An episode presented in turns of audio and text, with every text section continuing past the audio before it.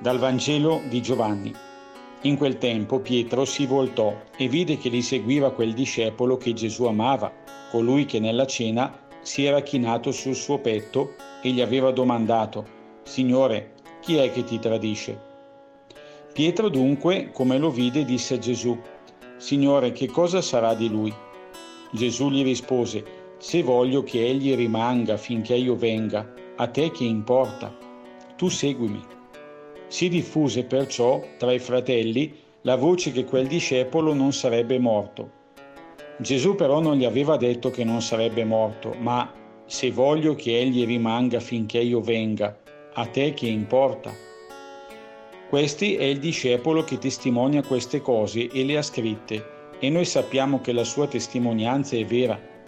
Vi sono ancora molte altre cose compiute da Gesù, che se fossero scritte una per una, penso che il mondo stesso non basterebbe a contenere i libri che si dovrebbero scrivere.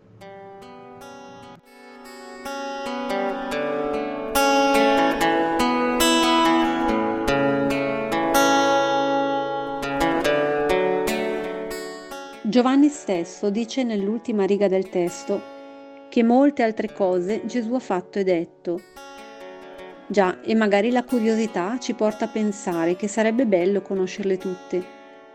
Ma in realtà sappiamo che quello che c'è necessario per la salvezza è quello che è stato scritto. Partendo da questo ci siamo chiesti cosa ci fosse allora qui dentro, in questa pagina che inizialmente abbiamo fatto un po' fatica a capire. Siamo dopo la resurrezione di Gesù. Egli sta apparendo ad alcuni dei suoi e sappiamo già dalle pagine precedenti che c'era un discepolo che Gesù amava più di tutti, Giovanni. Vi è appena stato un momento forte fra Gesù e Pietro, in cui Gesù gli ha affidato la Chiesa, eppure in Pietro si insinua la gelosia. Vede che Giovanni li segue e forse teme che possa in qualche modo interferire con la sua personale relazione d'amore con Gesù. La paura genera la gelosia. Fa dimenticare a Pietro che ciascuno di noi è unico e la diversità tra noi è da amare e non da combattere.